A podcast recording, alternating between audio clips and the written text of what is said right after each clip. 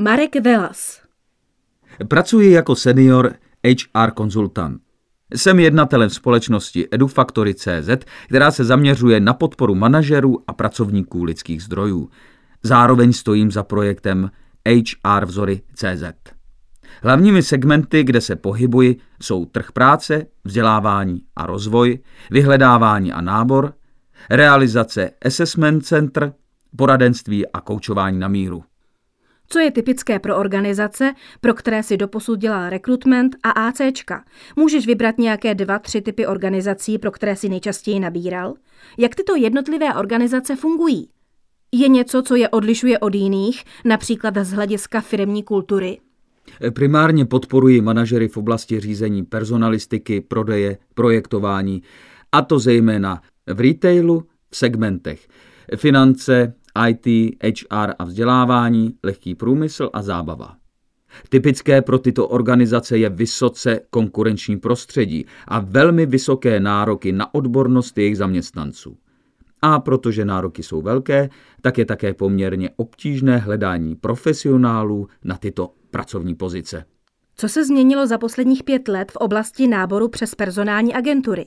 Sleduješ pro srovnání nějaké trendy oblasti interního náboru zaměstnanců? Vidíš tam nějaké zásadní změny nebo spíše stabilitu? Jaká je v náboru tímto způsobem podle tebe budoucnost v nejbližších letech?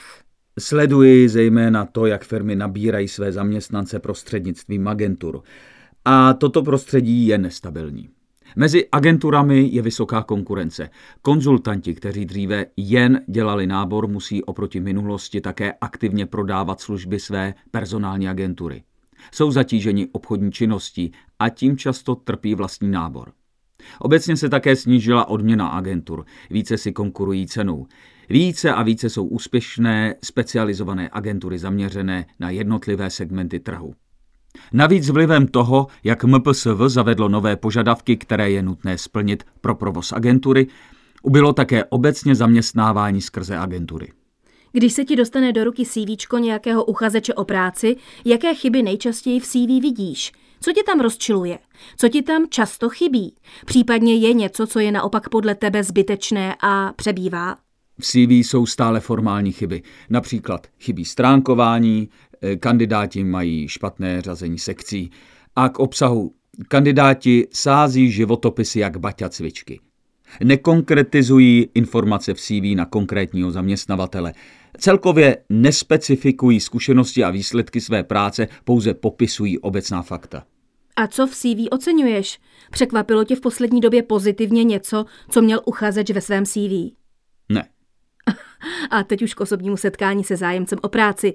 Čeho si konkrétně všimneš jako první, když se s uchazečem setkáte osobně? Stalo se někdy, že jsi očekával podle CVčka úplně někoho jiného? Preferuješ první schůzku online nebo on-site? První schůzku, respektive kolo, realizuji po telefonu.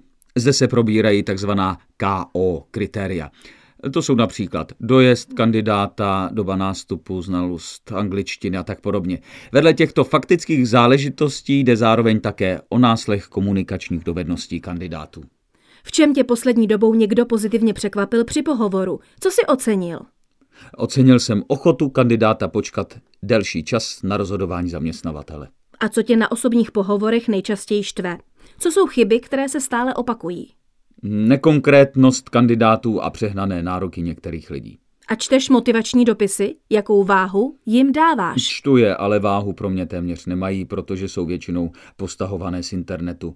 Tím pro mě ztrácí jakoukoliv vypovídací hodnotu. Jak moc si ceníš originality uchazečů, ať při osobním pohovoru, ale i v CVčku, motivačním dopise či v online prezentaci? V případě kreativních pozic velmi oceňuji.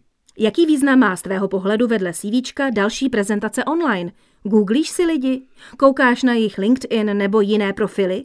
Jaká forma online prezentace ti přijde z tvého pohledu užitečná? Googlím si historii lidí. Koukám na jejich profil LinkedInu. Užitečná je v dnešní době jakákoliv prezentace online. Kdo jsou z tvého pohledu opravdu zajímaví uchazeči, o které stojíš? Kdo je pro tebe zajímavý a má potenciál? Jaký musí být a co musí mít? Lidé, co se vypracovali ze spoda a mají chuť pracovat.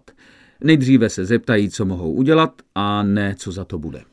Díky moc za inspiraci pro všechny, kteří hledají nebo brzy budou hledat práci, zejména přes agentury práce.